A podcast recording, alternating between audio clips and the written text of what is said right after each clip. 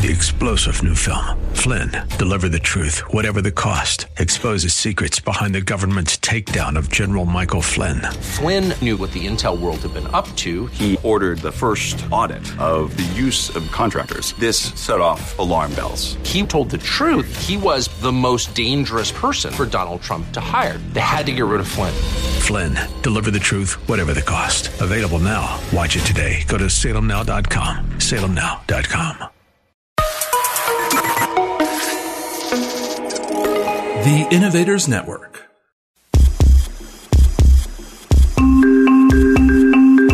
Welcome to the Heart of Innovation 60 minutes that can save life and limb with new breakthrough ideas and innovation changing the healthcare landscape. Brought to you by patient advocacy group thewaytomyheart.org in partnership with Cardiovascular System Incorporated's patient advocacy campaign Take a Stand Against Amputation. Here are your hosts for the Heart of Innovation, Emmy Award winning journalist and founder of The Way to My Heart, Kim McNicholas, and interventional cardiologist and founder of the Save My Piggies Health Education Series, Dr. John Phillips. Hi, everyone, and welcome to the show. We are about to embark on an incredible journey of transformation. Imagine this a heart attack survivor who rose from her most vulnerable state to emerge as a true champion of heart health. Yes, you heard it right. From heart attack survivor to heart health hero, we have the inspiring transformation of nurse practitioner Deidre Arms. Over the next hour, she is going to share her extraordinary story that is bound to leave you inspired and informed. Believe it or not, heart attack isn't just an older people's disease. It can throw a curveball at anyone at any age at any time. Perhaps you have a family history of heart disease or stroke. Maybe you've been feeling shortness of breath, fatigue, or that persistent, bothersome heartburn. Well, it's time you press pause on everything else and just tune in right now because this is a story about resilience, hope, and the unbreakable human spirit. Prepare to be awed as we not only have Deidre, but also one of her life saving doctors who just happens to be my amazing co host, Dr. John Phillips. John? Oh, Kim. Well, you know, uh, very, very happy to to be joining you today. Uh, happy Fourth of July. Um, yeah, I, have been wanting to have Deidre on the show for quite some time. Uh, her story's obviously pretty impressive, but actually her, um, I think, mental fortitude uh, is is even more impressive. And so I'm I'm really I agree excited that that she can share what happened to her, the the road bumps. I played a very very small role in her care, but uh, I know I get to see her every six months or a year, and she's always sharing with me what new hurdles she's kind of overcome and what she's doing from an aerobic activity level or you know uh, professionally. So it's good. I'm I'm really glad to to have her on the show. So super stoked. Me too. So let's get started with your moment of inspiration. Dr. John Phillips, spectacular, vascular moment of inspiration. Well, okay, so today is what, July 1st? We have July 4th. I wanted to get a quote from uh, one of our, our founding fathers, John Adams. He and uh, Thomas Jefferson, I think, and don't quote me on this, but I'm pretty sure they got together and decided that July 4th was the date that we would celebrate the independence of our country. And um, so this is a quote about friendship because I think, um, you know, it's a holiday. We get together with family and friends and, and we celebrate uh, the wonderful country that we live in. And so John Adams said, friendship is one of the most distinguishing glories of man. From this, I expect to receive the chief happiness of my life. And you know what, Kim? If you don't have friends and family, what do you have? I completely agree. And you know what's interesting is just the relationship, the friendship that develops between a physician and a patient, such as you and Deidre through this life saving experience that you had. And it's one of those things that brings so much humanity to healthcare. Well, and it's such, such a good example, right? Yeah, no, of yeah, what's possible. Yeah, you're, you're, you're, right because I don't know how much detail we'll get into. Well, hopefully we get into a lot of detail, but there are just, there's some things that, that happened with her care uh, that that we we str- we as physicians, myself and the surgeon that operated on her, struggled with a little bit. So yes, um, it's always um, you know you, you just have to take a pause sometimes when you're taking care of patients and really decide, okay, what is in their best interest, what it, what decision am I going to make that is going to hopefully benefit them the best? And right, sometimes right. You're, you're not sure if it's the right decision or the wrong decision. Uh, ultimately, this, I believe what we decided to do turned out to be the right decision. I mean, I think Deidre's going to share some of her accomplishments of late, but uh, I remember her sending me a picture one time where she was on top of a mountain shortly after her mm-hmm. bypass surgery. So uh, nine uh, days, in fact. Yes, Nine okay, days. right, exactly. And then the other thing about friendship was before the show started, the two of you were, you know, like a knitting circle. I mean, just you were just chatting and chatting and chatting, and I thought you knew each other forever. And frankly, I think I just introduced the two of you like on Thursday. Deidre is such a special person, and the fact that she's also Deidre, you're a nurse practitioner as well, so you're a clinician. Yes. Yeah. I am. Deidre, welcome to the show. Thanks for joining us. I'm happy to be here. Thanks for having me, John Kim. Thank you so much for this opportunity to share my story and uh, talk to other people about cardiovascular. And I think it also speaks to just what John, with the quote that you had mentioned, it was so perfect because yes, Deidre and I became fast friends yesterday. I think we talked as soon as she called me, we were on the phone for almost two hours. We talked about her story. We talked about our passion for functional medicine and holistic approaches to cardiovascular health and also our favorite topic, olive oil and the power of olive oil. now, Kim, do you have the same microphone as I have now?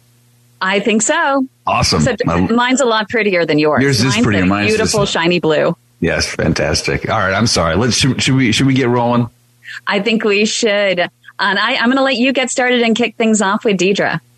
All right. So, so Deidre, we were just um, you and I before the show started uh, reminiscing uh, about the first time I met you, and that was January eighteenth, uh, twenty twenty.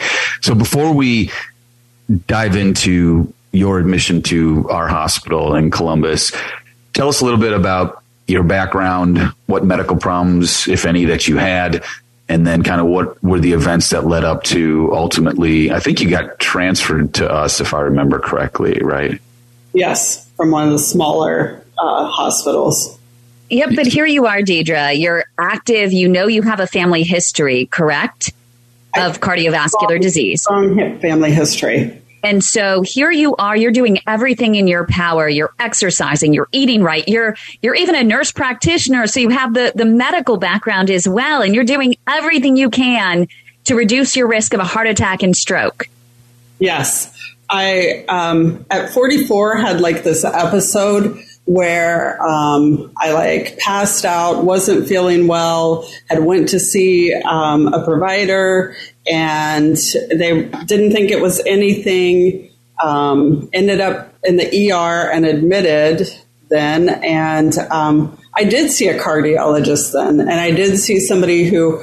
Um, they did a stress test. It was seven minutes long. I couldn't do it. So what was happening to me was that I used to like ride my bike 10 to 32 miles a day and it was something I could do effortlessly and it was something I enjoyed doing. And then I all of a sudden couldn't even go to the end of my street. Um, and I was telling like people like as loud as I could, I am short of breath. like I can't do this anymore. Like it's an activity that I no longer can do. And then um, after that, it just you know, was chalked up to this is your where you are now, and we just have to move forward. So I did. I moved forward, and then uh, two years later was when uh, the big incident happened. And coming up right here on the Heart of Innovation, we're going to dig more into what doctors were saying and how a nurse practitioner was not even heard by her doctors and nothing was done despite a history, a family history of heart disease. Stay with us right here on our very special Save My Piggies edition of the Heart of Innovation.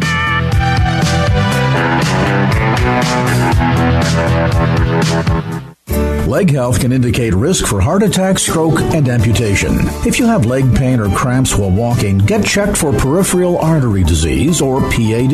PAD is plaque buildup in mainly the leg arteries. Be sure to ask your physician for an ankle brachial index, also called an ABI test, where they use blood pressure cuffs to analyze the blood pressure in your legs. If they discover you have arterial plaque that's limiting blood flow to your feet, medicine and a regimented walking program are frontline treatment. If PAD is in its advanced stages, your physician may schedule a surgical intervention. Minimally invasive tools are available to remove plaque and restore blood flow, including Cardiovascular System's Diamondback 360 atherectomy system, which sands away plaque that is a hard calcium. It's important to discuss all options with your physician, and if told you have no options, get a second opinion. Take a stand against amputation. For more information, go to standagainstamputation.com. That's standagainstamputation.com. Save My Piggies Your Life, Your Limb, Your Story. With host Dr. John Phillips and Kim McNicholas.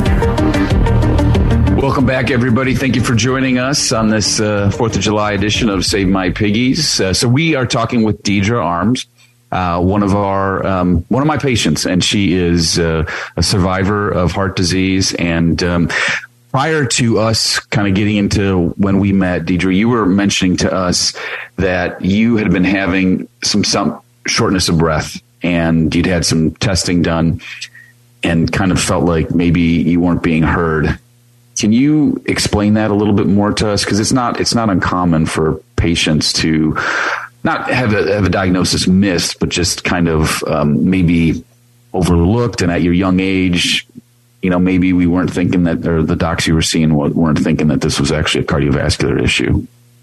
So I think, um, you know, I had this long history of hormonal imbalances with endometriosis. So you get kind of put in that category of women with um, you know hormone problems, and I had went to my primary care. And he just was like, I'm going to send you over the ER. I don't know why you're feeling like this. And the first ER that I went to, I um, had like a slightly elevated troponin. And the nurse said to me when she was discharging me, she said, You need to go someplace else and get checked out. And so um, that was, and that was when I was 44. And so I did go to another hospital. They admitted me, got me connected with cardiology. Um, they ran a stress test on me. And then I, I mean, I was admitted for 24, 48 hours. Um, and they didn't overtly find anything wrong. Uh, but I missed six weeks of work. I couldn't get my head up off a pillow. I felt terrible. Um, I just couldn't couldn't live my life again. And then I found another primary care because I was like, I want somebody to listen to me. Like I know they think I'm just a female and that they're dismissing this. And, and, here you um, are, a nurse practitioner who is specializing in women's health. And you would think that they would have had enough respect for you and you had the credibility to be able to say, no, doctor, I'm immersed in this every day. It is not an issue of women's health. It's not an issue of these hormones. There is something else wrong. I did not pass my stress test. My troponin levels are raised. What's going on? Well, we did, did you not pass? Did you have an abnormal stress test? Well, I only could do it for seven minutes, but they said I had a robust uh, yeah. response. And even though I couldn't do it any longer than the seven minutes because I got extremely short of breath and I was like, just let me lay down. I felt like I was going to pass out. That was kind of the end of that. I know that uh, the person I seen wanted to do a cath at that time. Like he had talked to me about that. Um, but then uh, my insurance wouldn't allow it because of my age. so. Yeah. So, I mean, a lot of times we talk about this with our patients. Females present a little bit differently than males with respect to chest pain or you know pain that may be related to cardiovascular disease or, or blocked arteries. Uh, and, and oftentimes, and I would imagine the stress test that they did, there was probably some imaging. And I tell patients that they're usually right about 80 Uh, 85 to 90% of the time. So 10% we can miss something or 10%, you know, we overcall something. And again, at your age, I mean, I, when we talk about premature cardiovascular history, we're very specific about particularly um, like a male first degree relative having cardiovascular disease before the age of 55. And, and was that was that your father? Okay. It's my so, grandfather. He passed yeah. away having open heart at 52. And yeah. then I had multiple women. So so you kind of you you did tick off a couple of check boxes. And it sounds like initially they wanted to do the right thing with the catheterization but we're running into this more and more uh, with insurance companies. And, and i don't want to get too much on a soapbox but oftentimes we have to push them pretty aggressively to, mm-hmm. to get the tests that the patients need. And it sounds like, you know, obviously they weren't able to do that for you. And, you know, it, I would imagine that I would assume that if someone's admitted through an emergency room, that all tests are fair game. But there is, as you said, a big push, especially when someone is first diagnosed for, with heart disease, frontline treatment because there is so much evidence behind it is medication and cardiac rehab prior to any catheterization. Right. right. So what, what, you know, when someone comes in with stable symptoms, meaning they're not coming in with an, what we call an acute coronary syndrome. So ongoing chest pain, lab work that suggests there's some uh, lack of blood flow or ischemia to the heart, uh, abnormal ECG, things of that nature. So in a stable situation, when we do a catheterization for a patient and we find a blockage, the stents do two things. They relieve your symptoms if we got the right blockage, and then they fix a defect seen on a stress test.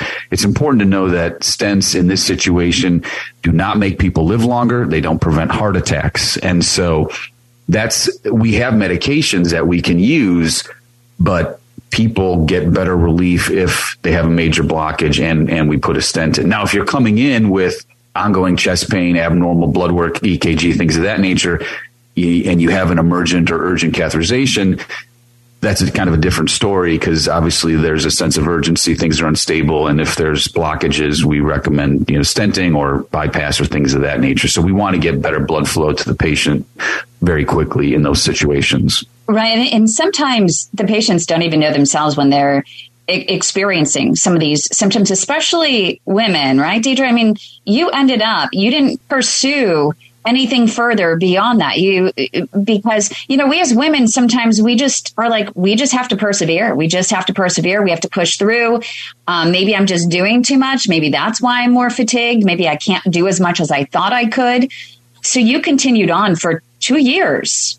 I did for two years. And then um, how in the world did you get into this perseverance mindset and push through what seemed to be an acute heart situation um, at that time. And maybe, John, you can correct me if I'm wrong, but if she's sitting here blacking out, passing out, her troponin levels are elevated, wouldn't you think that there would have been, would you call that acute? Well, there's there's a lot of reasons uh, that are non-cardiac to have people have elevated troponin. Troponin is a very okay. sensitive and uh, test for damage to the heart muscle itself, the individual cells. But there are other things that can cause it. And I would have to imagine that, you know, typically in these situations, the patient's in the emergency room, they're an EKG is done. They're evaluating their symptoms. They do uh, what we call serial troponin tests, and we're looking to see if it's rising. I I don't know, Deidre, if yours was just kind of mildly elevated and what we call flat, you know, just didn't change. Just kind of uh, stay there. Yeah, I mean, and that's in that. So it was probably deemed a non-cardiac elevation of the troponin, and um, you know, it, you were just kind of sitting on a, a, a blockage that decided to what I guess two years later kind of rear its head, and um, you know, we got. What was what was life like for you? How did you adapt? You were no longer riding your bike suddenly 10 to 32 miles a day. Um, I would take what I could get out of my body. I just had to adjust my sail. I, I would take I love that. I could go a mile. I could, I'd go a mile. Some days I would get five. Um, every once in a while I could go a little bit more. Um, and that's just what I did. I just based it on what what I could do that day, and I, I didn't try to stress myself out about it. So. And so, at what point did things? It seems like everything kind of leveled out for a while, and then you experience yes, and then you experienced a sudden decline. Bring us to that moment when you started thinking, you know what? Here we go again.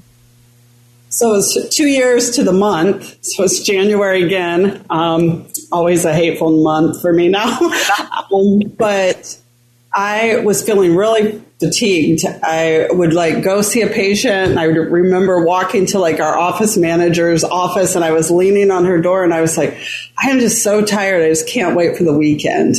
And she's like, that's just not like you. And I, I probably said it 50 times that week. And it was a Thursday. I've seen all my patients in the office and then I um, do instructing at a, a college and or university and I went there and I did that and I was kind of like blacking out a little bit in there and just not feeling right. But I was like, I'll get home, I'll lay down. I'm just super exhausted and um, woke up at 3 a.m. with heartburn. I've never had heartburn in my life, but um, I was like sc- rummaging through the house looking for something. I took Tums. I just couldn't lie back. Every time I go to lie back, it was just, I didn't feel well. Um, by 5 a.m., I drove up to the pharmacy and bought Pepcid thinking that I could reduce this heartburn or feel you know, feel any different. Uh, I got up that morning, did some things, and a good friend of mine, I was supposed to meet her for lunch, and I thought she never cancels me. I'm just going to go see her. On the way there, my right arm was hurting my ear was ringing. And when I got into the restaurant and I was sitting with her, I was kind of telling her about what was going on. And she and has coming up right here on the Heart of Innovation. Ooh, we're going to hmm, leave everyone wondering what happens next. So stay with us right here on our very special Save My Piggies episode of the Heart of Innovation. Don't go away. Years ago, my symptoms started with leg pain and leg cramps while walking. Me too, with a tightness in my calves. Well, do you know, my doctor thought that my leg cramps were a side effect of the statin he prescribed me. Well, my doctor just brushed them off as another symptom of old age. Mine thought the pain was radiating from my spine. My doctor blamed my neuropathy on diabetes until I got a wound on my foot that just wouldn't heal.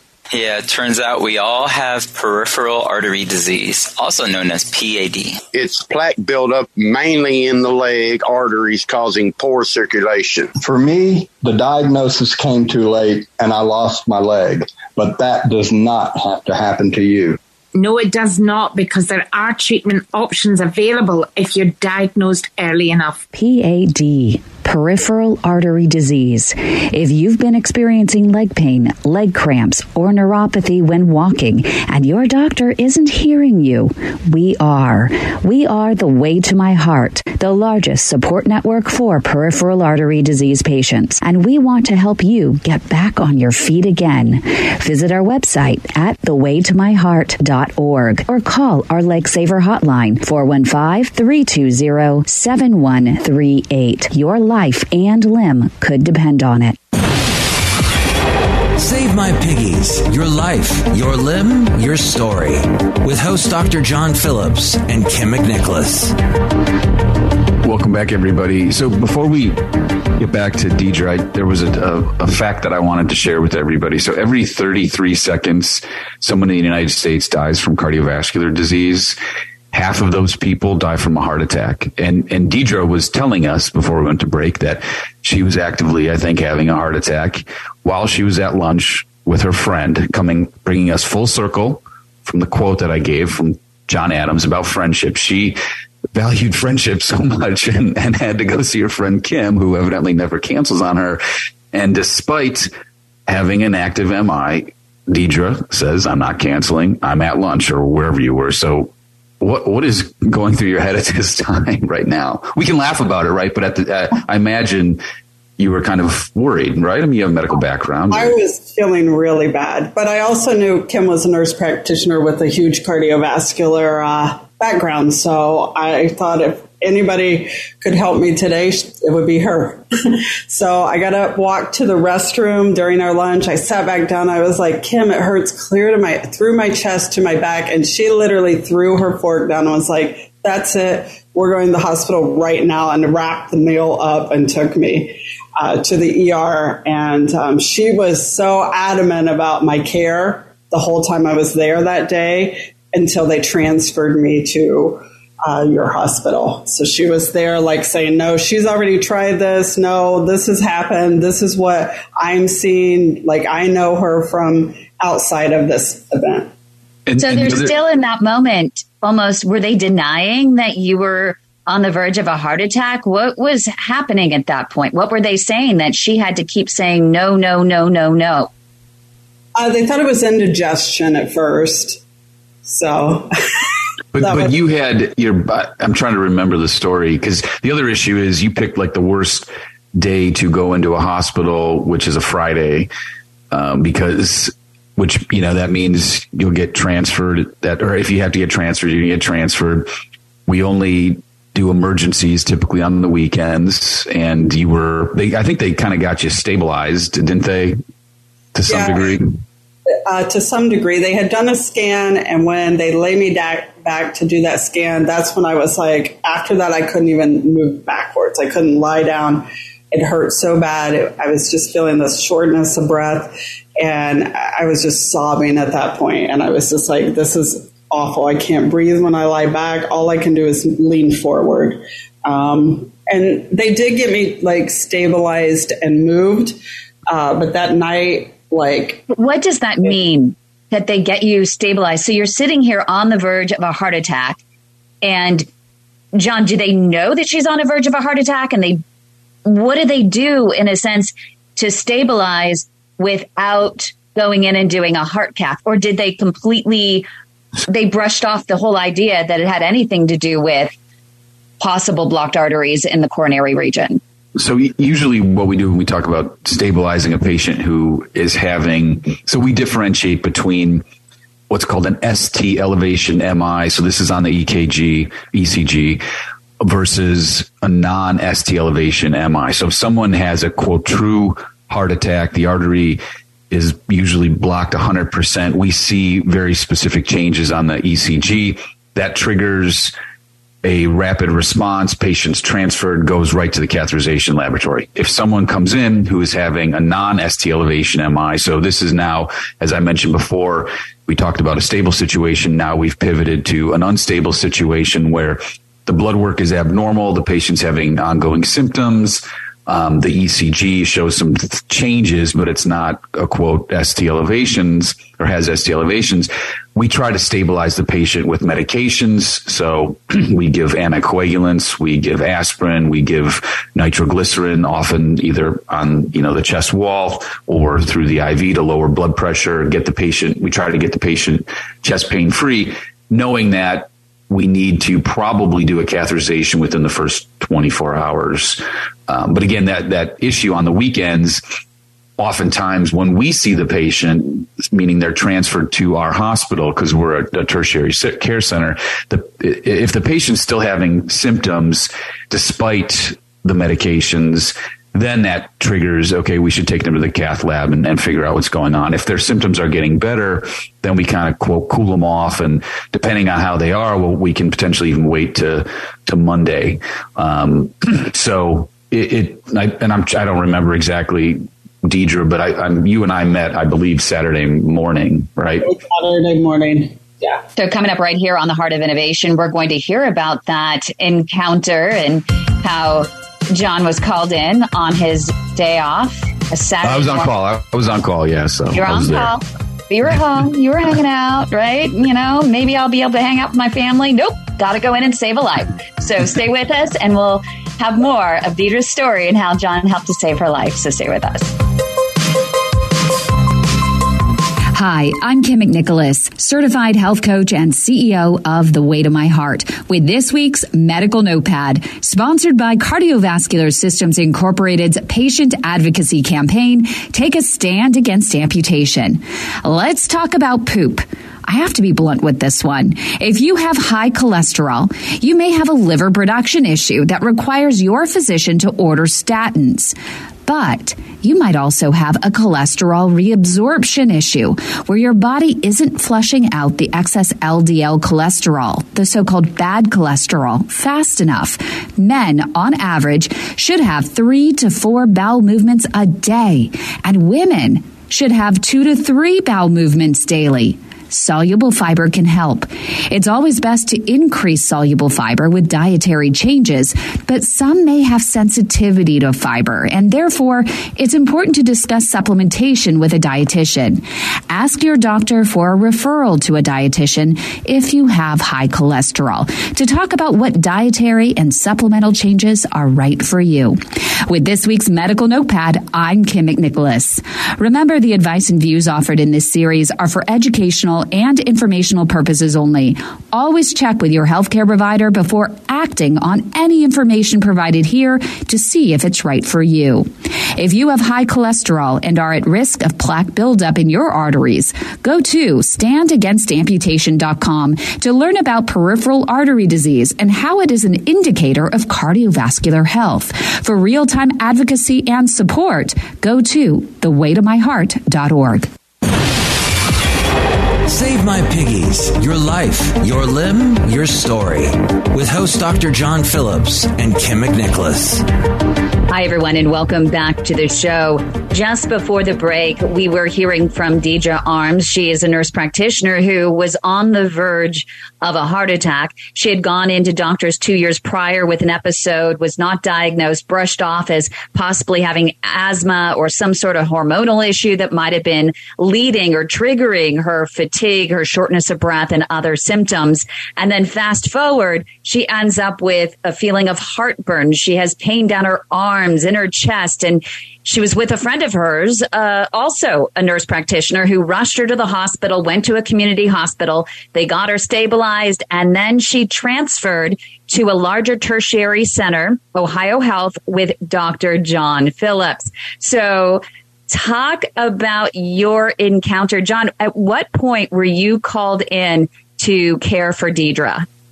So it was a it was a Saturday and we're we come in in the mornings to do rounds, see new consults, and uh, Deidre was one of our new patients that that we saw. I can't remember if it was my team, meaning I have a team of uh, interns and residents, or if it was one of our nurse practitioners who we who we, got the consult. But uh, I think pretty quickly Deidre. Or Deidre fills in the gaps here big time for me because I, I forget.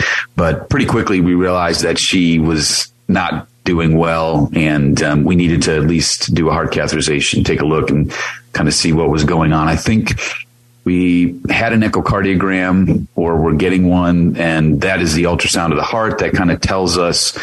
It helps us kind of triage patients who are we think are having a heart attack, but not that ST elevation one that I speak of. And if the heart pump isn't working right, then that I think adds more credence to, hey, we've got to get good in and take a look. We think there's a blocked artery of some sort. And Deidre, I don't, I don't know if you remember like our conversation, but I, I'm pretty sure we decided pretty quickly that we had to do the catheterization, right? Did you turned off that uh, nitro and my blood pressure shot up, and within 30 seconds I was signing papers and heading to the OR. Yeah, so that that's the other thing too, because we were the nice thing about what was going on with you is you had quote blood pressure to work with. A lot of times, if the heart is very weak, the blood pressure goes down and we can't get patients' pain under control with medications because the medications drop the blood pressure.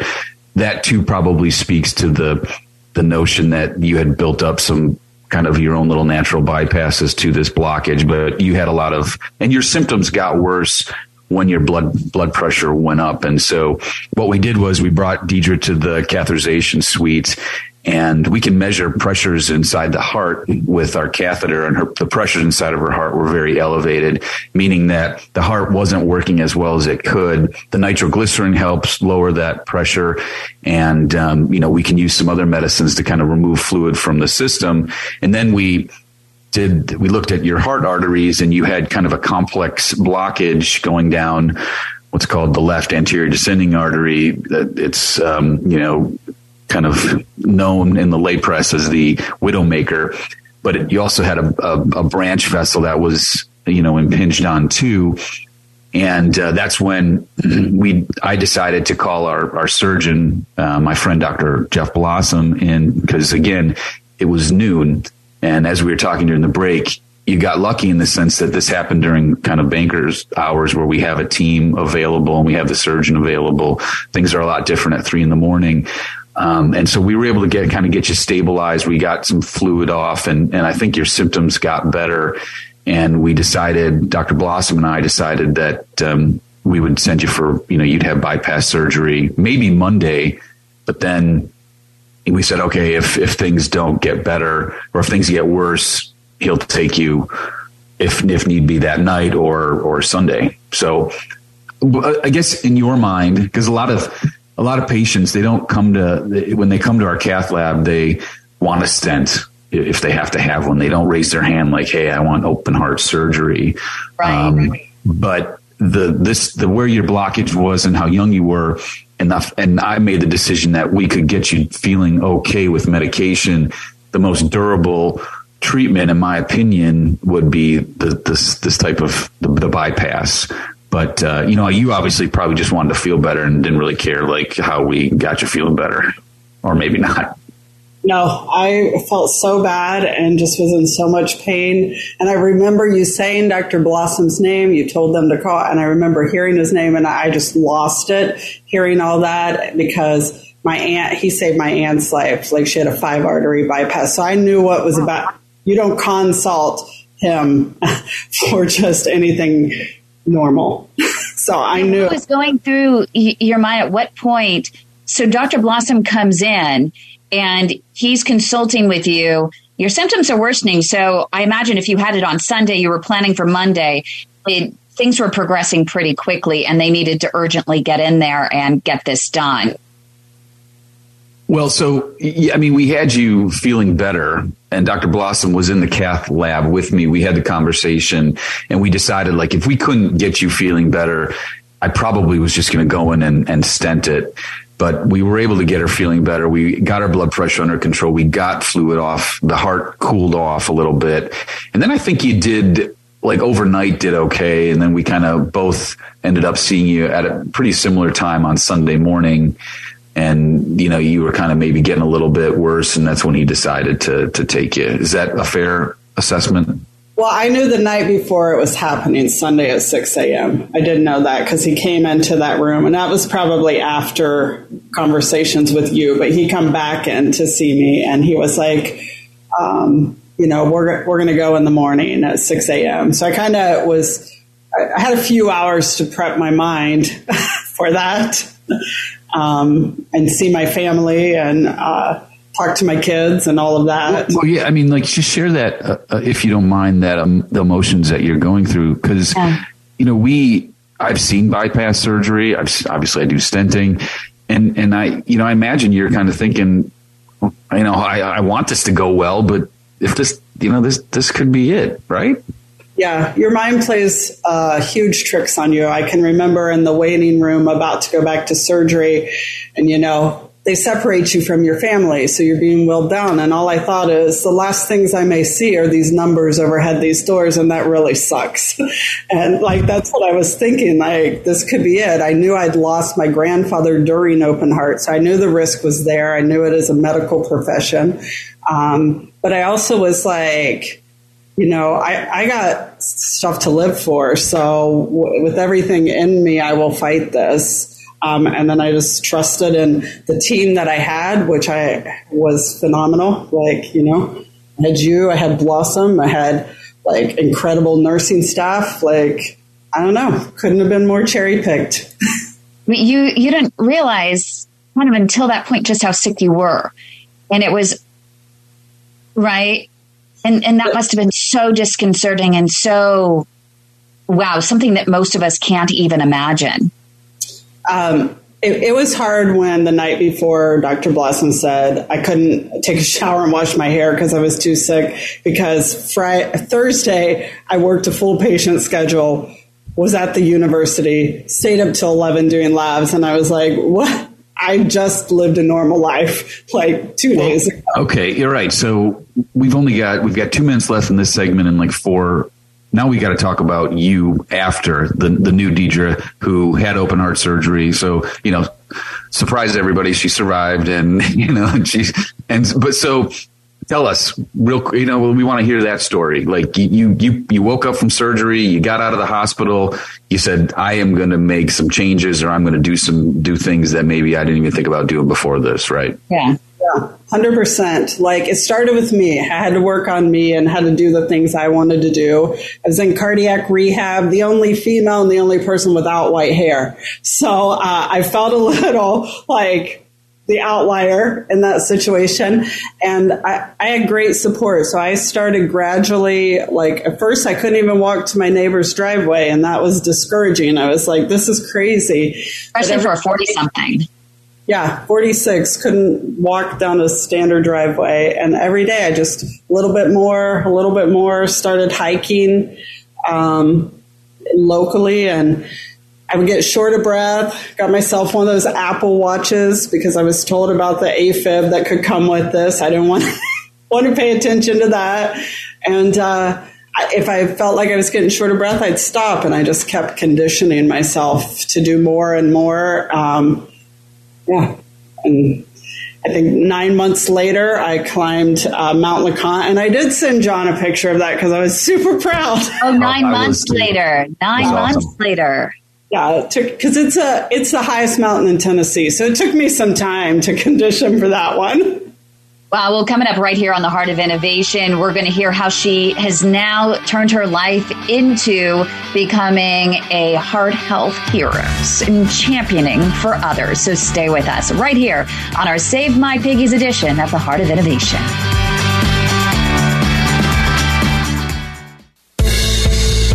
Welcome back to the Heart of Innovation. For more on today's topic, go to theheartofinnovation.org. That's theheartofinnovation.org. Once again, here's Emmy Award winning journalist Kim McNicholas and interventional cardiologist Dr. John Phillips. So we're wrapping up the show here. Our last segment. We've got only a few minutes left. Deidre, you just nine months later, you climbed the highest mountain in Tennessee, and you haven't looked back, have you? No, uh-uh.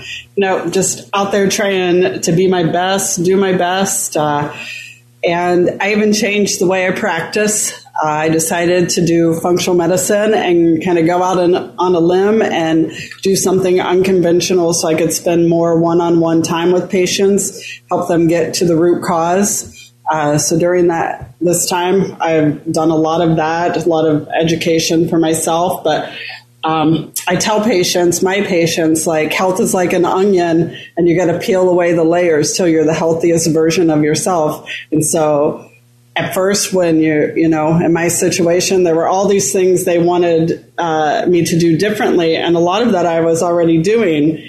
And I can't change my genetics, and and there are things I could change, but it was one thing at a time that I did, and um, some days we're good at it and some days we're not. But listening to your body is what I would, my advice to everybody would be, you know, t- take it one step at a time. And what I love about Deidre is that she is taking a, a, very progressive approach to heart health and helping others with functional medicine and and really encouraging people to peel back those layers because there is so much that can put someone at risk for heart disease but also there are real ways tangible ways in which you can mitigate your risk for a heart attack or stroke or with peripheral artery disease in your legs with those arteries, amputation. And that's what you're doing. You're helping people to mitigate with supplements, with diet, like specifically through advanced blood work.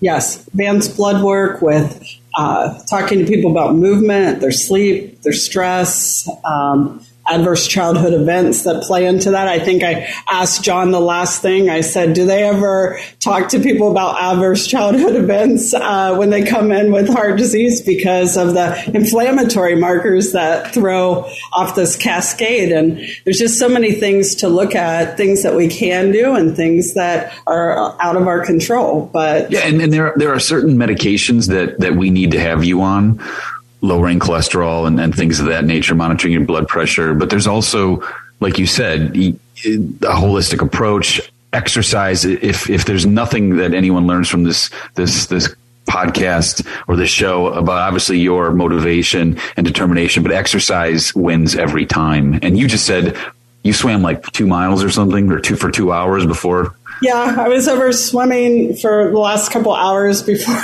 before this, and just floating, kicking my legs. Was swimming in a way that it didn't get my hair wet. awesome. And um, thank you so much, Deidre, for sharing your inspiring story and for offering so much courage. Um, quickly, what is your your social media handle so people can follow you? Uh, Desire Wellness Group. Fantastic. And John, can you please just close out with final words here on how Deidre's situation also changed you and how you practice?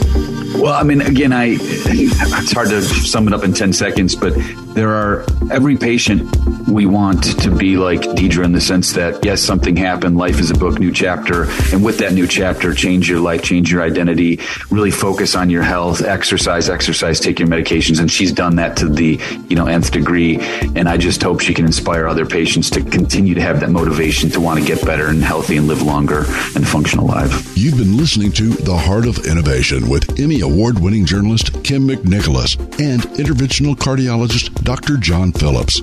Our mission is to help patients live a better quality of life through comprehensive education, real time support, and high touch advocacy in partnership with thewaytomyheart.org and take a stand against amputation.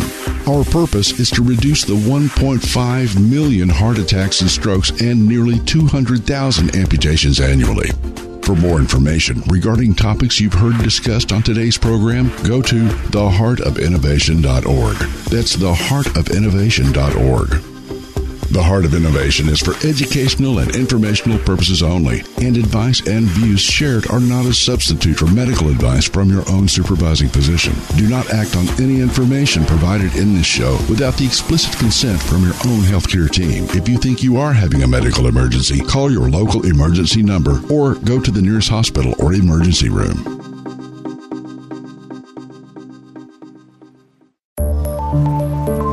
This show is distributed by the Innovators Network.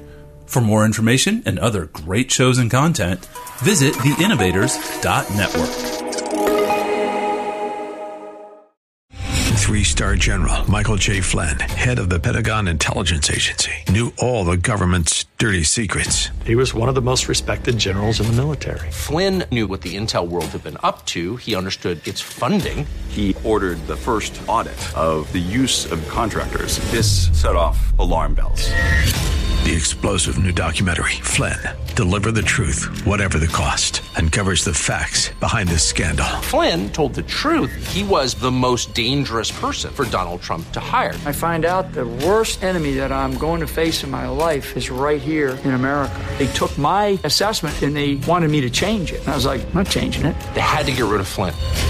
With in depth interviews, archival footage, and never before seen personal records of the man behind the headlines. I just felt like I was drowning. Flynn, deliver the truth, whatever the cost. Available now. Watch it today. Go to salemnow.com. Salemnow.com.